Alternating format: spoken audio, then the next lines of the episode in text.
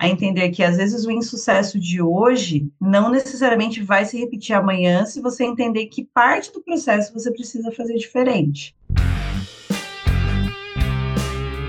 Fala galerinha, tudo bem com vocês? Aqui quem fala é o Guilherme Tavares, sou o host desse podcast de vendas chamado O Dia que Eu Não Vendi.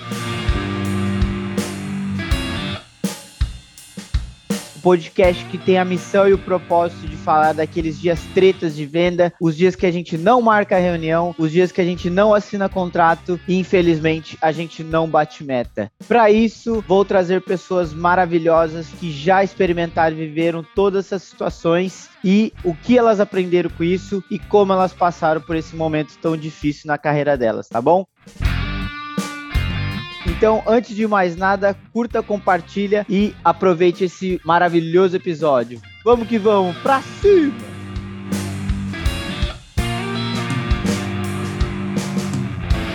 Fala, meu povo! Estamos mais uma vez aqui gravando um episódio do podcast de vendas e empreendedorismo mais sincero do Brasil. Eu gosto de dizer assim, porque aqui a gente fala as verdades, a gente fala os insucessos, a gente conta as histórias tristes, mas também o sucesso, as glórias, as conquistas também, né? Porque atrelado aos insucessos estão os sucessos. E essa é a graça do podcast, a vulnerabilidade aqui dessas histórias. Então, antes de vocês saberem, né, quem é a pessoa que está aqui comigo hoje, curtam, compartilhem, dê as avaliações do podcast. Toda semana lanço um novo episódio. É do jeito que dá e é sempre com carinho com vocês. Todo aquele jabá, por favor, ajudem o guia aqui para a gente chegar em mais pessoas, mais pessoas de vendas, mais pessoas empreendedoras para auxiliar com todas essas histórias e aprendizados aqui, tá bom? Então, hoje, gente, estou com Janaína Faller. Jana, muito prazer tê-la aqui. Estou muito feliz, quero ouvir a sua história. Então, por favor, se apresente para toda essa audiência maravilhosa que nos ouve hoje, tá bom? Olá, Gui, como vai? Olá, todo mundo. Eu sou a Janaína Faller, conhecida como Jana, né? Quem me conhece é, mais de perto conhece como Jana. É, sou paulista, nascida em São Paulo. Fui bem pequena para o interior com a minha família, então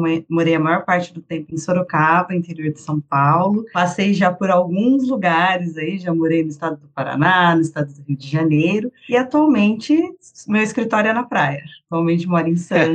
Boa feliz da vida, adoro praia. É, esse é um pouquinho da minha trajetória nômade, vamos dizer assim, mas agora estou em Santos e, e, muito feliz de estar aqui, construindo aí uma nova fase no empreendedorismo, né? Construindo um novo negócio aqui. Muito bom, Jana, excelente. Eu já conheço um pouquinho, mas eu boto fé que é bem pouquinho mesmo sua carreira fosse um trailer, se você contasse ela para mim para nós, para que todo mundo te conhecia um pouquinho melhor, e até chegar no ponto do empreendedora. A partir dali a gente vai direcionando, né? Mas como é que foi toda essa trajetória da, da Jana pré-empreendedorismo? Sim, sim, com certeza. É uma trajetória longa, né? Eu comecei a trabalhar com 16 anos, então há 21 anos atrás. É, comecei estagiando num consultório médico, estava no ensino médio ainda, fiz ensino médio numa escola técnica e sempre tive muito essa necessidade de ter a minha independência financeira, de ter o meu dinheiro e fazer coisas com ele. Por isso, né, que, que tive esse interesse em começar a trabalhar bem cedo. Depois disso, né, finalizando o ensino médio, eu já fui direto para a faculdade. Foi muito interessante porque eu tinha uma ideia totalmente fixa do que eu queria fazer de faculdade, né? Eu queria fazer jornalismo. É mesmo? Sim, assim, por conta de vestibulares, enfim, prestei vestibulares em algumas universidades e não passei no curso de jornalismo. Foi importante, assim, foi interessante, porque até eu estava aqui de férias, aqui no litoral de São Paulo, né, passava as férias todas, todo ano passava aqui, e aí minha mãe me ligou falando, olha, tem uma segunda chamada de um vestibular aqui na universidade da cidade mesmo, é, não tem o curso de jornalismo, mas tem o curso de publicidade, que está dentro da área de comunicação social, por que, que você não tenta fazer? E aí, voltei para casa, né, interrompi as férias, fiz vestibular e acabei Só... entrando. Onde é que você estava morando nessa época? Morava em Sorocaba. Sorocaba. Morava Boa. em Sorocaba. E aí fiz a faculdade em Sorocaba. Até no início, é, por ter entrado num curso de comunicação social, tinha alguma possibilidade de, a partir do segundo ano, eu migrar para o jornalismo, porque o primeiro ano era grade comum para os cursos de comunicação. Então, eu entrei com essa ideia, mas me apaixonei pela publicidade e acabei, acabei continuando e, finalizando o curso de publicidade. E é muito interessante porque, apesar da minha formação em publicidade, e apesar de depois disso eu só ter trabalhado em funções que tinham muita relação com a área de vendas, eu nunca me visualizei como uma vendedora e nunca me visualizei como uma pessoa com uma habilidade de vender. Inclusive, no passado, já fui a pessoa que falou que não gostava de vender. É mesmo? Não, essa, essa história.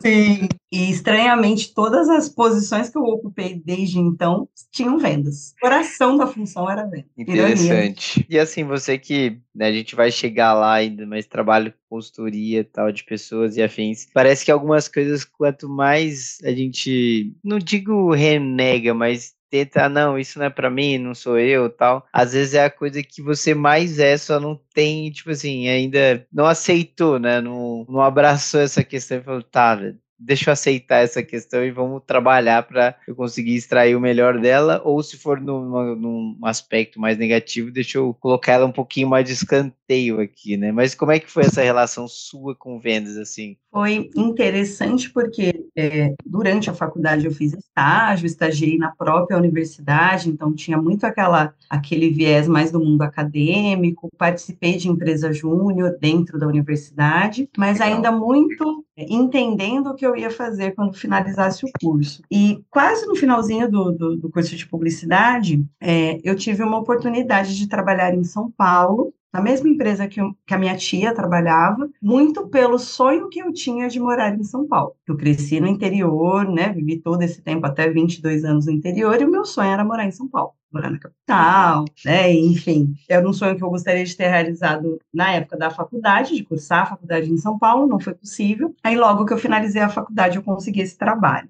E esse trabalho era numa empresa onde eu era operadora de telemarketing. E aí, assim, vendas na veia. E eu me lembro de ter sofrido muito pela transição, pela diferença da realidade que eu tinha no estágio, enfim, na universidade, partir para o mercado de trabalho. É, e me lembro muito de ter também sofrido por não entender que, como que eu posso dizer, que o fato de eu não ter experiência fazia com que eu tivesse mais dificuldade, não necessariamente eu não tinha habilidade para fazer aquilo. As pessoas que eu encontrei ali não conseguiram apresentar aquilo de uma forma que, assim, é possível fazer, você só não está conseguindo fazer fazer porque não não maturou o suficiente. É muito e... interessante isso, Diana. Assim, e até queria pegar esse gancho, porque vejo que cada vez mais as pessoas estão num ritmo desenfreado de querer as informações, as coisas para ontem, né? Eu, tipo assim, até conversa na minha terapia, velho, para ontem nem existe, assim. É, não é palpável para ontem, sabe? Tipo, pode ser para daqui a pouco, mas para ontem não dá mais, assim. Como é que foi esse processo para você? Porque, pô, você viveu a sua vida inteira num ambiente onde muito mais tranquilo, Sorocaba, para vir para São Paulo, onde já é caótico, muito mais caótico. Primeiro, você estava numa transição de cidade, segundo, transição de rotina, porque você ia começar a trabalhar. São coisas distintas, né? Trabalhar em São Paulo e trabalhar em Sorocaba. Como é que foi para você, assim, tipo, conseguir é, assentar tudo isso? Na verdade, eu até assentei essa mudança, mas precisou acontecer uma outra mudança é. antes de assentar essa mudança. Eu depois entendi por que, que eu precisei passar por aquele lugar, ter uma experiência de três meses somente, que foram bem os três meses finais da faculdade, onde eu fazia TCC, morava uhum. em Sorocaba, vinha todo, ia todo dia para São Paulo e voltava, faculdade, tudo junto, assim, dormia bem pouco, assim, acho que umas quatro horas por noite no máximo. Nesse ponto aí, foi o ponto onde aconteceu uma mudança da minha família, né, onde meu pai morava em Sorocaba, trabalhava em Sorocaba e conseguiu uma oportunidade de emprego em Curitiba. E aí eu estava terminando a faculdade, estava num trabalho que eu não estava performando tão bem, um trabalho que não era na área que eu estava atuando que eu estava me Sim. formando, e aí surgiu essa oportunidade de, ao invés de tentar fazer essa entrada no mercado de trabalho em São Paulo, ir para Curitiba tentar fazer alguma coisa lá. E aí foi por isso que eu fui parar em Curitiba. Claro, né, que tinha que ser dessa forma. Em Curitiba, apesar de ter buscado trabalhos específicos na área de publicidade. O primeiro trabalho que eu tive lá também foi na área de operação de telemarketing, uma operação um pouquinho diferente da que eu trabalhava em São Paulo, que era telemarketing ativo, venda, produto de ticket baixo, que você tinha uma venda alta por, por dia, aquela cobrança. E eu fui para um outro cenário, fui para um cenário de um telemarketing próprio de um banco, recebia as ligações dos clientes, atendimento receptivo, e trabalhava com pós-venda. A venda, a meta de vendas existia, mas acabava sendo algo secundário. E aí eu acabei que fiquei um pouquinho mais na zona de conforto, porque eu conseguia fazer um atendimento consultivo, conseguia conversar com o cliente, conseguir É que depois que você passa pelo inferno, tipo assim, quando você passa uma experiência muito ruim, depois, assim, quando você tá lá, depois da tempestade vem a calmaria, você fala, velho, a galera tá reclamando, mas vocês não estão ligados que é ruim, né?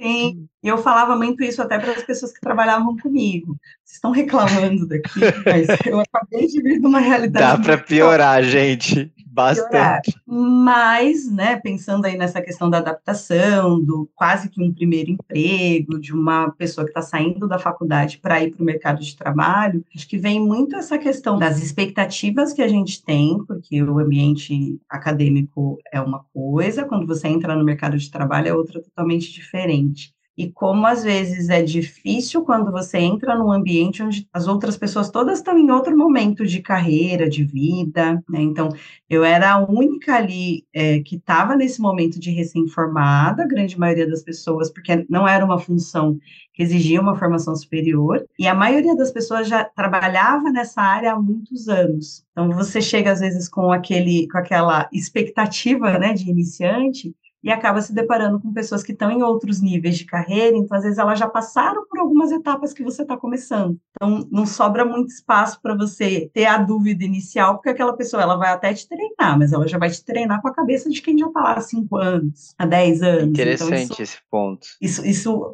muda a mentalidade da gente muito rápido, não pela experiência, mas pela experiência da outra pessoa que está ali junto com você. Entendi. Ela vai te treinar com a cabeça, com os vícios, vieses, tudo, né? De, das reclamações, das insatisfações, de tudo, assim, uhum. que ela tá vivendo ali, né? E aí não é um treinamento limpo, né? Digamos assim talvez eu vou dar uma acelerada e queria que você falasse quando é que chegou o momento assim, queria que você falasse sobre o seu empreendedorismo e assim, quando você uhum. chegou, Jana, não, a partir de hoje eu vou tocar o meu barco por conta própria, eu vou navegar nessas águas uhum. tortuosas, mas gratificantes, assim, porque, pô, tenho trazido a galera do clube, assim, de negócio, que uma galera muito massa, assim, você é uma dessas pessoas, e, tipo, aprendo muito com vocês, mas, sabe, da onde que veio esse estalo para começar o seu negócio? Esse estalo veio depois de oito anos trabalhando em banco, porque aí dessa função eu acabei migrando para outras funções dentro do banco mesmo, depois como uhum. coordenadora dessa equipe que eu entrei como operadora, né, com 22 anos, um ano depois que eu estava lá. Depois disso surgiu uma oportunidade de transferência para outra área, também trabalhava com venda, com pós-venda mais na área jurídica, né? Primeiro eu comecei atendendo pessoa física, depois jurídica, e nisso fiquei oito anos no banco. Voltei para São Paulo, fui transferida, voltei para trabalhar em São Paulo, na cidade de São Paulo, realizei o sonho. Chegou um momento onde eu percebi que é, tinha um limite. Eu sentia a necessidade de mais autonomia, sentia a necessidade de estar num lugar onde eu soubesse que as minhas ideias iam ser ouvidas. Eu sentia a necessidade de estar num lugar onde eu gostaria de fazer a diferença. A minha forma de fazer a diferença era bater as metas que eles estipulavam, de vendas, de faturamento, de qualidade de atendimento, e isso eu fazia. Né? E, e uhum. fiz por muitos anos. Foi legal ter essa conquista, mas precisava de um algo mais. Acho que precisava ter essa visão de, de ter autonomia, de ter, de ser ouvida, de criar coisas novas. Mesmo que eu fosse para outras funções que fossem acima da função que eu já tinha, o sistema ali não permitia que eu, que eu tivesse essa autonomia. Exato, porque tem um sistema, né? E foi aí que surgiu a, a vontade e a necessidade de necessidade, porque aí eu vi as contas mesmo do banco, saí. É, nessa época eu já namorava e o meu namorado na época morava no Rio de Janeiro. E aí foi quando a gente decidiu, eu saí do banco e decidi ir para o Rio de Janeiro para que a gente né, começasse a nossa vida juntos e tentar uma outra área no, no Rio. É, uhum. não foi empreendedorismo logo de cara, ainda tentei trabalhar CLT, mas não, não era mais aquilo. Já tinha entendido que não era mais aquele, aquele jogo. E eu comecei empreendendo, trabalhando numa área bem diferente da área que eu trabalhava antes. Nesse meio tempo, eu tive é, contato e experiência com um hobby, que acabou se tornando uma profissão, que é a produção de cerveja artesanal. Né? Então, nós começamos com uma brincadeira de fazer um curso de produção de cerveja artesanal, eu e ele, e, por fim, esse curso me deu a ideia, nos deu a ideia de profissionalizar. Então, eu fui, além do curso livre que eu tinha feito de produção de cerveja artesanal, eu fui buscar uma formação como sommelier, então fiz a formação de sommelier de cervejas, e aí entendi que aquela seria uma forma de eu ter um trabalho. Na minha cabeça ainda não era empreendedorismo, ainda não era a visão de empresária, era a visão de eu tenho um trabalho e eu vou conseguir falar de uma coisa bem legal que eu gosto e que pode ser uma profissão e pode me remunerar. Então, eu posso ensinar isso para outras pessoas, posso fazer uhum. eventos de harmonizações, eu posso fazer, na época, dei aula também. Então, foi muito se estruturando dessa forma, só que como eu não era contratada de nenhuma empresa, eu precisava ter um CNPJ para ter essa relação comercial com as pessoas, tanto com as empresas que me contratavam, quanto com as pessoas físicas. Foi interessante porque foi aí que eu entendi que, poxa, eu sou uma empresária, é uma empresa, tem que ter metas, tenho contas a pagar, tenho e muito na. E na... não faturar mais do que começa a ficar feio. Conta tem que fechar. O cliente que me paga parcelado tem que acompanhar se ele está pagando, se está fazendo os pagamentos, sem referência nenhuma. Minha mãe é funcionária pública, meu pai recentemente se aposentou CLT a vida inteira. Não, eu não tenho muitos empreendedores na minha família, assim eu sou uma das poucas representantes do, dos empreendedores da família. É uma família assim toda de funcionários públicos em sua grande maioria e é muito interessante porque até isso, da mesma forma que moldou muito a minha visão do que eu queria, foi um, um dos conflitos que eu tive na hora que eu parti para o empreendedorismo. Nossa, mas não é melhor prestar um concurso? Mas não é melhor ter um trabalho que tem um salário fixo? E mesmo empreendendo, eu tinha muito aquela visão do salário fixo, das férias, do, do enfim, né, do décimo terceiro. E aí eu fui entendendo que era possível ter isso no empreendedorismo também, mas quem tinha que construir era eu. Quem tinha Legal, que criar né? era eu mesmo. E a, a, partir do momento que eu tive essa visão, que eu comecei a criar essa visão de empresa e de empresária, eu fui perdendo um pouco o medo e fui aumentando o risco. Então, eu comecei primeiro prestando serviços, comecei primeiro como uma profissional autônoma, vamos dizer assim, trabalhando nessa área de, de cerveja artesanal. E aí as coisas foram acontecendo. Né? No, no, meio do caminho, meu marido acabou participando de um concurso de cerveja, assim, nível nacional. Né? De, de uma cervejaria em nível nacional, e foi o ganhador desse concurso. Percebesse que tinha um potencial naquilo. Então, falamos assim: ah, então já estou nessa área, já trabalho com isso, já conheço algumas pessoas, vamos lançar uma marca de cervejas nossas, porque já tem esse selo de qualidade de que a sua cerveja, que você faz boas receitas. E aí disso nós migramos para a marca de cerveja, para abrir um espaço para vender essas cervejas, para abrir um espaço para continuar dando cursos e eventos, e isso se tornou a Faller Cervejaria, que foi, assim, já o segundo empreendimento, mas onde de verdade, assim, é, tinha que ter a visão de empresa e tinha que ter essa visão de que se eu não vendesse, o negócio não acontecia. Tinha que abrir Sim. a porta todo dia, pagar os custos dos funcionários e a todo momento eu tinha que estar vendendo. E foi aí que eu entendi, né, que eu não gosto de vendas. Eu estava vendendo uma coisa não acreditava. Agora eu gosto.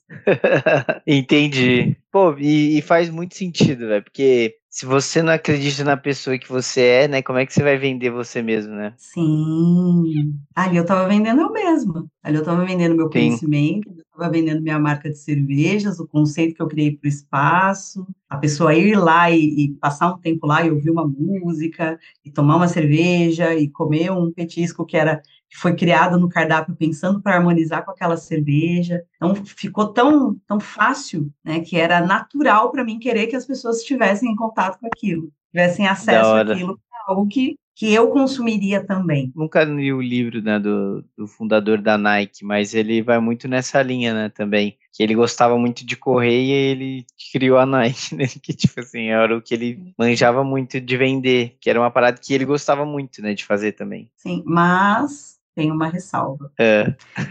é difícil você transformar o seu hobby em algo monetizável, em algo em trabalho, porque em algum momento se o trabalho sai você pode acabar perdendo o hobby também. E foi meio que o que aconteceu comigo, não é regra. Hoje eu vejo que o distanciamento entre o que você faz e as coisas que você gosta, às vezes precisa acontecer para o impacto ser menor se você precisar mudar de área, se você precisar fazer outra coisa.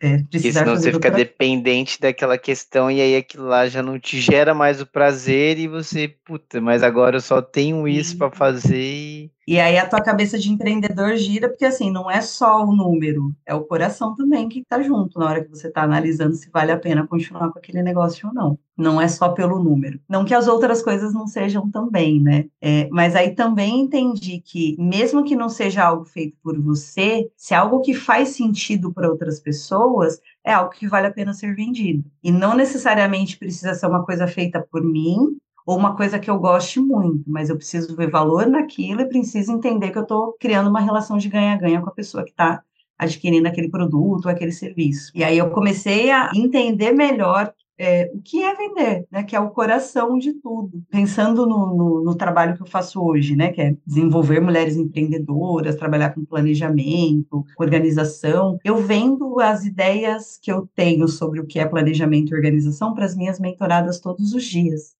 Eu começo vendendo para elas chegarem até a, a, a, minha sala ou até a nossa chamada de vídeo para fazer a reunião, mas eu continuo vendendo. Sempre. E várias funções que a gente tem na, na, empresa, no fim das contas, dependem de vendas. Quando eu trabalhava lá no banco, eu vendia uma parte dos produtos que o banco tinha, mas ele precisava fazer toda uma estratégia para vender todos os outros, para juntando tudo pagar o salário de todo mundo. E às vezes no Sim. empreendedorismo meio que a gente esquece que assim, uhum. Minha primeira função, além de ser mentora de carreira, é ser vendedora. E eu tenho que vender os meus produtos e os meus serviços. Você tem que vender a mudança para ela. E vender mudança, gente, é assim, uma das coisas mais difíceis que eu já vendi na minha vida, velho vender. A gente sempre está vendendo, né? A mudança do, do status do, do, status 1 para o status B, mas quando você tem um produto ou um serviço que, tipo assim, palpabiliza, ó, se você fizer isso, você pá, por exemplo, né, uma nutricionista, se você seguir o plano ali de dieta, provavelmente não quer dizer ainda que vai gerar, mas vai gerar um resultado positivo. No nosso é, tipo, ainda é difícil às vezes palpabilizar, né, essa, essa entrega. Sim, tem muito a ver com mudança de consciência, no meu caso, né? No caso do meu trabalho, mudança de hábito, é, mudança de satisfação em relação ao que está fazendo. É, é, claro que no método a gente tem uma forma de atrelar também a resultados, mas às vezes o que precisa mudar primeiro é a mentalidade para no curto prazo o resultado mudar, então às vezes no final do processo ainda não tem o resultado, ainda não tem o ponto B tem algo intermediário entre o ponto A e o ponto B, que já Sim. dá o, a ferramenta que a pessoa precisa para chegar no ponto B, que ela não vai ficar na mentoria para sempre. Ela saiu do A e foi no 3 a 4 até chegar o momento que ela vai chegar no ponto B. E é Sim. é difícil uma mentoria ou uma consultoria enquanto a pessoa. Você só tá dando trabalho para ela, né? Essa é a verdade.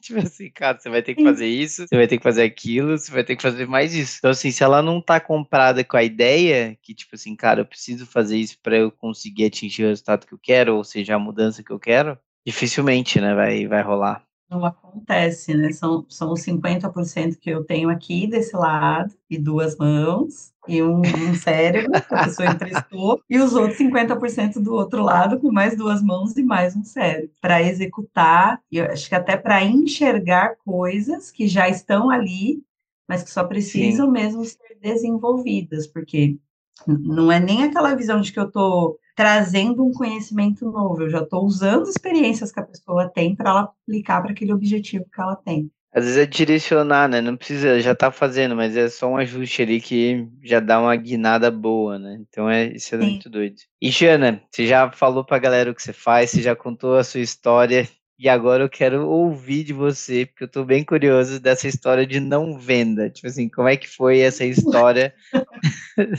eu sei que deve ter vários, mas tem aquela que você Sim. fala, essa, essa marcou, Gui, essa daqui tá registrada no meu subconsciente até de tão. Olha, eu vivo diariamente alguns dias que eu não vendo, até pelo tipo de produto que eu trabalho. né? Sim. Então, acontecem alguns dias de não ser bem sucedida nas vendas, mas a história mais marcante é da época do banco, é da época que eu trabalhava com produtos, serviços financeiros, enfim, e toda, toda empresa, né, tem as campanhas de vendas, premiação, e às vezes campanhas relâmpago, onde você chega e tem uma meta específica para aquele dia, e aí são todas as pessoas sentadinhas ali, cada uma no seu lugar, uma do lado da outra, uma de costa para outra, né, naquele corredor cheio de. Quem já viu o central de, de telemarketing sabe o que eu estou falando. E aí, a cada pessoa que vai vendendo vai ganhando a bexiguinha. Cada pessoa que vai vendendo vai ganhando a bexiguinha. E o dia que teve a campanha relâmpago daquele produto específico, que todos precisavam vender pelo menos um e eu não vendi nenhum, foi, foi o dia que eu saí me questionando assim, será que é isso? Nossa. É o produto? Sou eu que, que não, não sirvo para isso? São os clientes que vieram para mim que não eram os clientes que estavam preparados? Então, é, é, esse, esse momento onde você tem a comparação com os seus pares e percebe que eles estão fazendo né? Acho que além da, da frustração pessoal, você ter a comparação de ver que outras pessoas conseguem fazer e você não está conseguindo, eu acho que é o dia mais emblemático, assim, né? E, e teve Nossa, é muito ruim. Eu saí de lá com aquela sensação de que, assim, eu não sabia nem o que era, era um misto, assim, é, era, vinham todas essas perguntas, cada hora uma. Era o dia? Eu não estava bem nesse dia? Eu não sei fazer isso? É, é, o produto, são as pessoas, e, e para você voltar no dia seguinte e começar de novo. Ai, você fala, não, véio, pelo amor de Deus, me tira daqui, né? Me tipo tira assim. daqui. Passar por isso mais outros dias ao longo do mês, né? Então, vendas tem esse lado cruel, que eu concordo com você que não é nada glamouroso. E não só vendas, no empreendedorismo, que nem você está falando, pô, Gui, já se passaram X anos da minha vida e eu tô vendendo ainda, e tem dias que eu não vendo, e tem dias que a gente se faz as mesmas perguntas desse dia específico, né? Que é o mais bizarro ainda. Como é que você sai dessa? Mas que vendas ele te dá esse também essa oportunidade de no outro dia 0 a 0 bola no meio de campo valendo hum. não tem passado eu fui crítico dessa frase assim você não tem o passado do resultado tipo assim aquele resultado que todo mundo fez e você não acabou agora hoje é outro no outro dia já era bola para frente. Mas você tem a questão do, da experiência. Tipo assim, se você pegar esse negócio e é isso que eu quero ouvir. Como é que você fez para mudar esse cenário? Eu acredito que pode ser muito positivo. Tipo assim, isso, aquela frustração, fala, cara, nunca mais quero sentir esse sentimento ruim na minha vida. E a partir dali você vai fazer de tudo para não ele acontecer, sabe? Então, assim, isso pode ser um caminho, enfim. Mas eu quero ouvir de você como é que foi para você, já no outro dia que você falou que não queria. Não foi bem assim, mas me conta. Eu voltei no outro dia. Tá? cara, não, fantástico. Aí você já, já é o primeiro passo da superação, né? Voltou. É, e voltei. Voltei. E comecei a perceber que tinha que tirar um pouco essa carga de é comigo, eu não consigo, eu não tenho habilidade, para entender o que aquelas outras pessoas estavam fazendo e que era diferente do que eu estava fazendo, que ferramentas que eu já tinha ali e se eu tinha esgotado as possibilidades da ferramenta, do tipo, que script que eu estava usando, que roteiro de vendas que eu estava usando, como que eu estava entendendo aquele cliente, eu estava entendendo e oferecendo a melhor opção para ele. É, então, ter essa visão de que é um processo me ajuda muito nas vendas até hoje, a entender que às vezes o insucesso de hoje não necessariamente vai se repetir amanhã se você entender que parte do processo você precisa fazer diferente. E aí, a partir do momento que você começa a, né, coloca na mesa, assim, analisa, por mais que o de ontem já foi, mas é o aprendizado que você vai ter para hoje fazer diferente. Você já vai com uma postura diferente, você já vai com a entonação diferente, porque Ali você percebe que vai passando o tempo, você vai vendo que você não está conseguindo, parece que você vai murchando, assim, como se fosse né, a bolinha murchando, assim, e você vai perdendo ânimo, vai perdendo ritmo, você já vai para a abordagem já inconscientemente pensando que você não vai conseguir. Então eu Sim. percebi que além da questão técnica, eu tinha que trabalhar muito como eu estava em relação a acreditar no que eu estava fazendo. Que para o vendedor Boa. isso é, é, fundamental. É como respirar. A confiança Sim. em vendas, vendas está tá muito associada à performance. E para performar bem, a gente precisa, por exemplo, ah, vamos tomar um para o. Cara, para mim não dá, sabe? Tipo, eu preciso estar tá bem, eu preciso estar tá disposto, eu preciso dormir uma quantidade legal de horas, eu preciso estar tá com a cara boa. Tipo assim, não dá pra eu beber assim, mesmo que seja pouco, mas durante a semana, sabe? Porque interfere na minha performance. E aí, se eu quero estar tá performando bem, ou tipo, nível de excelência, é cada vez mais regrado, é cada vez mais chato. Ah, mas pô, você é chatão, não faz. Cara, não, porque meu trabalho. Não dá pra eu só bater o ponto e ficar sabe, tipo, oito horas sem fazer nada, assim, ou fazendo entre aspas, nada no sentido de só coisa de back-office, né? Eu não consigo fazer isso. Eu preciso atender clientes, pessoas, então eu preciso estar bem. A rotina que você tem no antes vai interferir na forma como você vai, a energia que você vai entregar para o trabalho que você está fazendo. Né, em vendas, acho que tem, tem muito disso, né? Até a entonação, a forma como você aborda a pessoa Acho que a própria pessoa já percebe se vale a pena te dar confiança para ouvir o que Exato. você tem para ela, ou se vai ser uma pessoa que ela vai ouvir por educação e vai falar, não, muito obrigada. Confiança é que nem um açúcar no café, né? Você não vê, mas ela tá lá. Tá lá. Ela Você voltou no outro dia e conseguiu reverter esse cenário. Consegui, mas não no dia seguinte.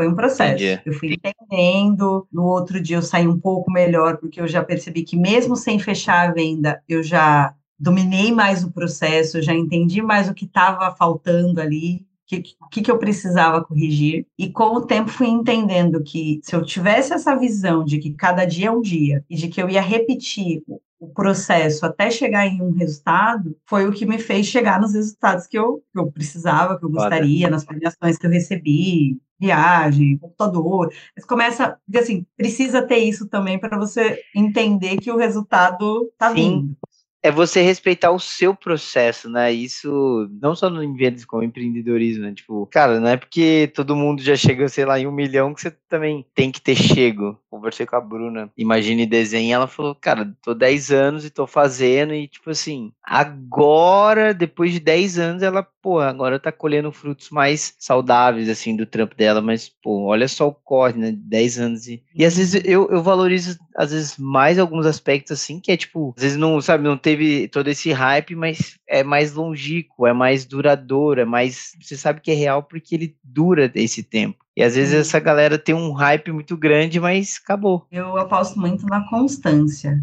Acho que é a, a palavra de ordem do meu trabalho. Fantástica.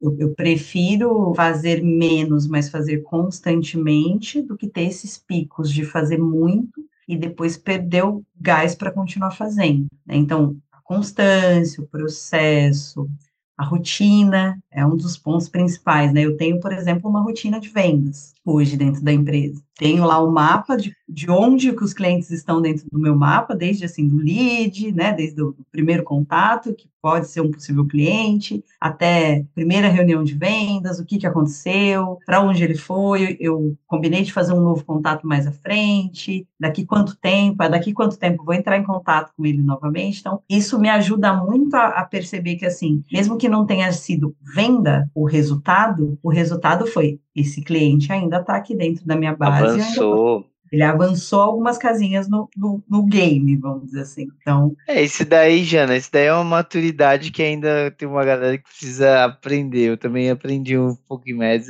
assim, comemorar as pequenas conquistas, né? Porque, porra, se a gente só for comemorar quando vender, tipo assim, a gente tá falando do universo de, tipo assim, você tem um 30% de conversão do, do primeiro contato para venda, você tá num mundo maravilhoso.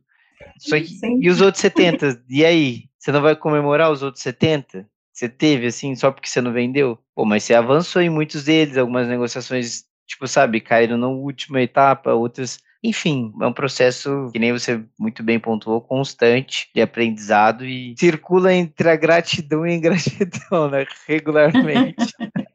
Sim, claro que tem muito a ver com o segmento que eu tô. É lógico que assim, que é um produto de ticket alto, é um produto que a pessoa não compra por impulso, é um produto que a pessoa precisa pensar para comprar, é um produto que quando a pessoa compra, ela precisa se dispor a estar ali para aplicar, né, que é aquilo que a gente estava falando um pouco antes. Então eu entendo Sim. qual é o processo de venda desse produto. É claro que se eu vendesse um outro produto que tem um processo de vendas mais rápido, eu estaria mais condicionada a comemorar o meu sucesso numa, numa venda que acontece Então, entender essa expectativa do seu mercado também ajuda, porque às vezes você está querendo que uma venda, um ticket alto aconteça num tempo muito menor do que ela Acho, precisa.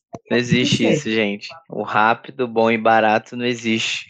tipo, se for muito bom, ele vai ser mais caro e ele não vai ser tão rápido, porque ele exige, às vezes, mais de uma etapa, exige processos burocráticos, compliance, e aí por aí vai, né? Então. E aí é traduzir isso para o segmento que a pessoa tá, para o produto que ela vende, para o que ela entende que é em quanto tempo entre o cliente saber que eu existo, até ele ter um primeiro contato com o meu produto, seja através do, do, da minha rede social, através do site, através de alguém que indicou. Quando eu falo com ele, é um ticket que ele já consegue adquirir na, no primeiro contato que eu faço com ele, aí eu vou conduzir essa venda para isso acontecer. Você consegue até é, gerenciar sua expectativa. Que aí sim tem uma coisa errada se o processo era para ser um pouco mais rápido e está se estendendo. A gente que acaba conduzindo essa conversa, por mais que tenha que, que ter o tempo do cliente, a gente acaba conduzindo essa conversa saber, observar, né? Exatamente, Ana. Fantástica. Meu, fantástico. E assim, eu queria pegar esse gancho que você falou, assim, e tipo, de dicas práticas ou culturais que você aprendeu de curso, livro, enfim. Vamos pelas culturais e depois a gente vai para as práticas né, do dia a dia. Teve ajuda? Você fez mentoria? Você assistiu algum canal no YouTube, podcast, livro, enfim, curso? O que, que você fez? Algumas mentorias, é, fiz muitos treinamentos de venda na área que eu trabalhava no banco depois que eu saí do banco, menos, mas agora percebi que eu já preciso me reciclar em algumas coisas. Fiz muitas mentorias é, técnicas relacionadas à área que eu trabalho, mas também percebi que precisava de mentorias na área de gestão de negócio, porque o empreendedorismo eu fui aprendendo fazendo, então em algum momento você precisa parar e entender é, melhor disso, entender como gerir negócios. Uma coisa que ajudou bastante, e aí não necessariamente tem a ver com técnica, ter essa transição, esse momento onde eu saí do CLT, né, e entendi por que, que eu queria empreender, por que, que eu quero esse outro modelo, o que, que isso conversa com o meu estilo de vida? O que, que isso conversa com os meus objetivos pessoais? É, como esse modelo de trabalho vai atender o que eu quero para a minha vida? Né, do sentido de, ah, de ter, entre aspas, né, liberdade geográfica, né, que num trabalho que eu precisasse ir todo dia de tal hora a tal hora, eu tenho que sempre trabalhar naquele local. Agora, né, com o home office, enfim, o teletrabalho está mais, mais comum, né, nas empresas, então isso foi uhum. uma coisa que mudou, mas que na época que eu saí do CLT era muito aquilo. Tem que estar tá aqui, tem que estar nesse lugar, tem que ser desse horário a esse horário. Ter essa visão do que eu queria me fez direcionar as minhas ações para que eu sempre colhesse algo mais próximo daquilo que eu queria. Aí tem a ver com autoconhecimento, tem a ver Sim. com projeto de vida, que na época lá que eu entrei, na, que eu saí da faculdade, eu não tinha visão disso, porque não, não era o momento, né? Com 22 porque anos. Porque nos ensinam tinha... também, eu acho, tá, né, Jana? Porque, tipo assim, pô, se a gente já tivesse, cara, é importante você fazer testes de perfis, assim, buscar uma, uma terapia, um programa de autoconhecimento, enfim. Mas, assim, foi legal que eu depois virei esse agente transformador na minha casa. Então, eu levei a terapia para minha casa, assim, sabe? Então, a Ana, minha esposa, faz. E eu, putz, eu até brinco, né? Duas coisas que eu nunca deixei de pagar em vendas, que foi aluguel e terapia. que, tipo... Mesmo. Toda quinta-feira, 9 horas da manhã, é o meu, é o meu compromisso. Hoje, né? Quinta-feira, 9 horas da manhã, é o compromisso. Ter isso como uma prioridade, porque é, depois que sabe o que você quer, quem você é, o que te atende, você precisa entender como fazer isso. E o como fazer isso envolve você aprender a lidar com as pessoas, com as situações, com as suas emoções. Então, terapia. Aí é, é a selva, né? É, é, é, botar em prática e ter essas pessoas do lado que são pessoas, não só terapeuta, o mentor, outros colegas empreendedores dentro, por exemplo, de um grupo de networking. São pessoas, né? São os nossos ajudadores. São essas pessoas que vão trazer um pouco dessa visão cultural e vão dar esse apoio para que a gente continue no caminho. Na parte prática, assim, pensando na parte de dicas, ter rotina, ter agenda, e ter tempo para fazer o que precisa ser feito. Vai, Jana, agora, não, agora eu vou fazer o jabá para vocês. Se você não sabe fazer isso, você está falando com a mulher, ou melhor, você está ouvindo, eu estou falando com a mulher, você está ouvindo a mulher que sabe fazer isso e pode te ajudar, tá, gente? Ela é fantástica, fantástica. Eu trabalho criação de rotinas empreendedoras é, para pequenas empresárias, é, onde, além de entender esses objetivos, que é o ponto-chave, porque se você tem o porquê, né, fica mais fácil saber qual é o, o como que, que você vai criar ali para esse seu porquê acontecer. E aí, depois disso, entender dentro do que você já faz hoje, como gente precisa organizar essas coisas para caminhar da forma que você espera, para gerar a remuneração que você espera, para gerar o tempo que você precisa e para a empresa caminhar, para a empresa crescer, porque aí vai muito dessa visão de ter a carreira, ter o trabalho, mas ter vida ali junto, porque eu, pelo menos, trabalho para realizar os meus planos os meus sonhos de vida pessoal, além de trazer essa transformação para outras pessoas, mas o meu objetivo pessoal é ter uma vida, o meu objetivo, né, dentro da, da empresa é proporcionar uma vida pessoal confortável, e para isso você precisa ter plano, e esse plano acompanhado de metas, e essas metas acompanhadas de ação, é o seu plano anual que precisa estar refletido nas ações que você tem na sua agenda diária. Senão você nunca vai realizar o plano que você fez no ano. Você olha para a sua agenda do dia e não tem nada lá que tenha relação com o plano que você fez. É bizarro isso, assim, eu ouço você falar e parece tão óbvio, mas assim, na hora que você vai ver esse como, eu imagino que você deva ver cada coisinha maravilhosa. Minha filha, o que, que você tá querendo arrumar da sua vida? Que, que é, assim, vejo em outras pessoas e vivencio na minha vida.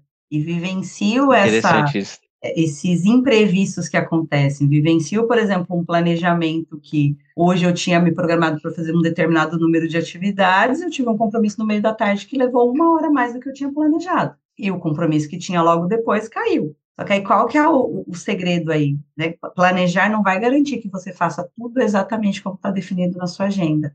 Mas eu sei que aquele blocozinho de atividade que eu não fiz ontem, hoje, né, melhor dizendo, vai precisar ser encaixado em algum outro dia. Eu sei o que está faltando. Agora, se eu não tivesse esse roteiro, essa ação que é bem importante, talvez ficasse esquecida, porque tem várias outras coisas girando aqui na minha cabeça. Se eu for uhum. confiar só na minha cabeça para lembrar de tudo que eu preciso fazer, não, não isso, isso não existe, gente, pelo amor de Deus. Tipo assim, não, compromisso está na agenda, ponto. Seja, é, a gente tem Google Calendar, dá para usar, tem vários aplicativos. Não, não existe. Ah, meus amigos brincam, não, mas você organiza, pô, lógico, véio, você acha que eu vou lembrar do aniversário do fulano de tal no dia tal? Nem, vixe. Isso que minha na minha agenda eu esqueço ainda. Eu sou dessas pessoas também, que assim, a pessoa fala, eu já pego meu celular e falo, que dia que é?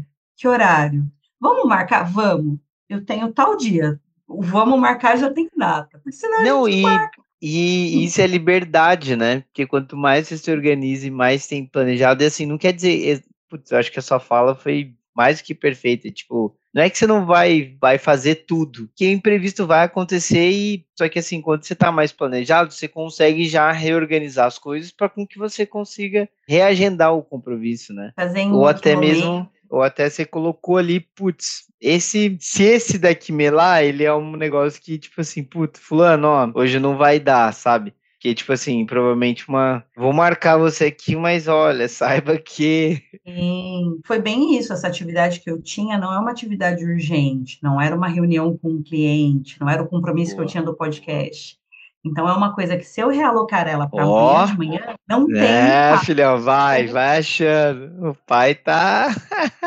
da hora, tô brincando, mas compromisso, tá na agenda, né? Tá na agenda, ali pelo menos uns 10 minutinhos antes, pronta para estar tá ali. Essa organização ajuda a gente a estar tá mais por inteiro nas coisas que a gente vai fazer. Porque se eu chego Ótimo aqui, ponto. tô aqui, se eu tô preocupada com o que eu vou fazer depois ou o que eu deixei de fazer antes, não vou entregar um conteúdo de tanto valor quanto eu entregaria se eu, se eu viesse aqui do jeito que eu vim, pronta para estar tá aqui, sem ter uma pendência que eu ficasse pensando, sem ter algo, sem ter nenhum outro lugar que eu precise estar. O único lugar que eu preciso estar agora é aqui. Cara, e aí isso não, agora faz com que a coisa flua diferente. Chamo, não, com isso assim, eu não vou adicionar mais nada, porque acho que daí qualquer vírgula a mais vai, vai estragar. E assim, para fechar mesmo, Jana, tipo, é, a frase do post-it eu gosto de, de ouvir as pessoas que as inspiram? Uma frase que, que eu criei baseada muito nas, nas experiências que eu vivo e muito nessa inquietação, às vezes, das pessoas de fazerem as suas mudanças, né? É uma frase que diz assim: